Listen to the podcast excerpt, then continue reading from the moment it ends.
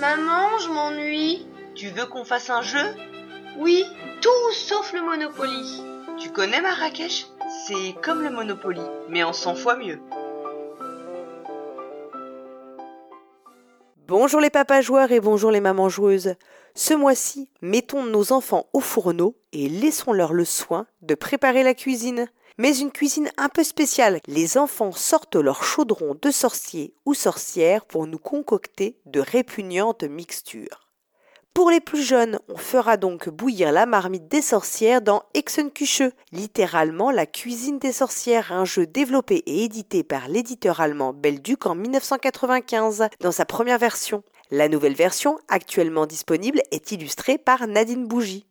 Ce jeu, qui appartient donc aux grands anciens des jeux de société, destinés aux enfants à partir de 4 ans, propose une nouvelle déclinaison du memory. En effet, dans Hexenküche, chaque joueur incarne une sorcière préparant une potion mystérieuse à base de champignons vénéneux. C'est donc la sorcière qui aura en premier réuni les 7 champignons exigés par la recette qui remportera la partie. Alors, comment se passe cette collecte de champignons? Eh bien, on a tous vu ces plateaux de solitaire incrustés de petites billes. Imaginez donc un disque en bois que l'on insère au milieu du plateau de jeu et dont les petites billes sont remplacées par de petites amanites tumouches en bois. Lorsque l'on soulève un de ces petits champignons, on découvre alors une couleur bleu, vert, rouge, orange, jaune et blanc. À son tour, chaque joueur lance un dé, dont chacune des faces figure l'une des couleurs précitées.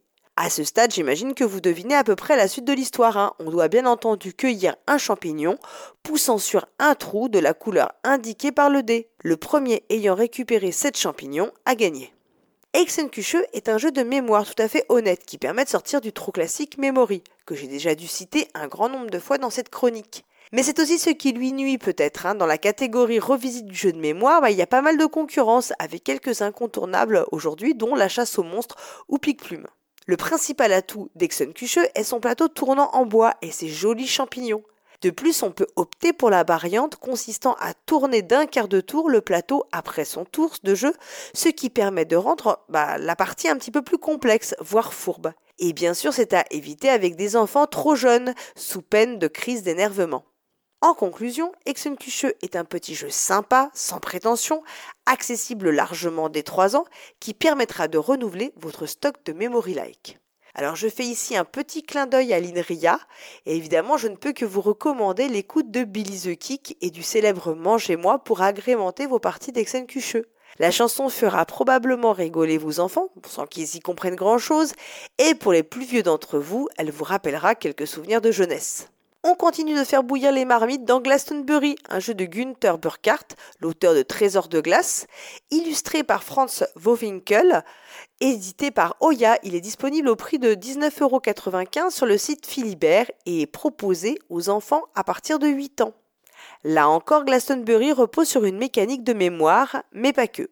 Dans Glastonbury, donc, les joueurs incarnent des magiciens qui s'apprêtent à faire quelques emplettes dans les boutiques de la ville magique de Glastonbury. Bien sûr, il s'agit ici de se procurer de la bave de crapaud, des poupées de cire, des ailes de chauve-souris, bref, tous les ingrédients que l'on retrouve dans les cuisines de toute bonne sorcière. Pour gagner, les joueurs devront se souvenir de leurs achats afin de verser dans leur chaudron les meilleures combinaisons d'ingrédients. Il n'y a pas de plateau de jeu ici, mais un carré de 6 cartes sur 6 cartes constitué des cartes ingrédients, 18 ingrédients différents, 4 cartes par ingrédient numérotées de 1 à et oui c'est logique, mais aussi de cartes sortilèges qui permettront d'obtenir quelques pouvoirs spéciaux. Chaque joueur pose devant lui son chaudron à sa couleur numérotée 2. À son tour de jeu, chaque joueur avance en faisant le tour du carré, bah oui, géométriquement parlant, je sais, c'est déroutant, du nombre figurant sur la dernière carte posée sur son chaudron. Puis il peut ramasser alors l'une des six cartes qui figurent dans la ligne devant laquelle il s'est arrêté. La carte prise est alors remplacée et les tours s'enchaînent ainsi jusqu'à épuisement. Pour optimiser leur score, les joueurs doivent s'efforcer de ramasser un maximum de cartes ingrédients identiques et si possible d'ingrédients de la couleur de leur chaudron. En effet, si l'on ne récupère qu'une seule carte d'un ingrédient, on marquera des points négatifs, alors que deux ingrédients identiques ne rapportent quant à eux aucun point. On ne score donc qu'à partir de 3 ou 4 cartes identiques. Le plus du jeu provient du fait que chaque ingrédient choisi doit être posé sur l'ingrédient précédent, lui-même posé sur l'ingrédient précédent, et ainsi de suite jusqu'au chaudron initial.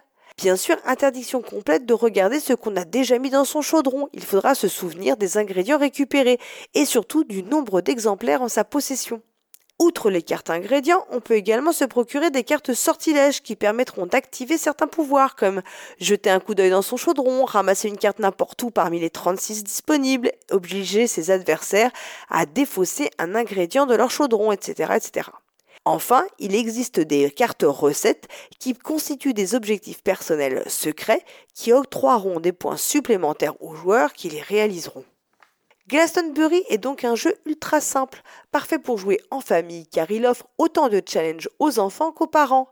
Il sera donc idéal pour un dimanche après-midi d'automne au coin de la cheminée en mangeant les kilos de bonbons rapportés de la tournée d'Halloween.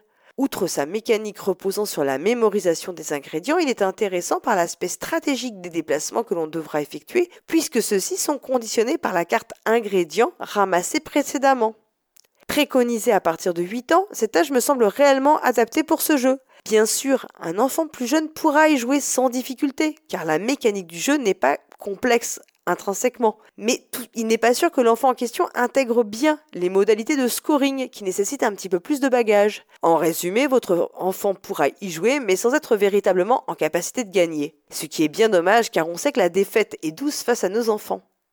Enfin, d'un point de vue visuel, bien que les illustrations ne soient pas faux folles, sans être moches non plus, les enfants adoreront la diversité des ingrédients proposés qui semblent sortir tout droit d'une boutique du chemin de traverse.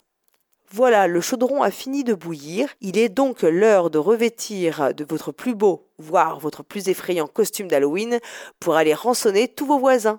Et quand votre tournée de bonbons sera terminée, jouez bien et surtout avec vos enfants.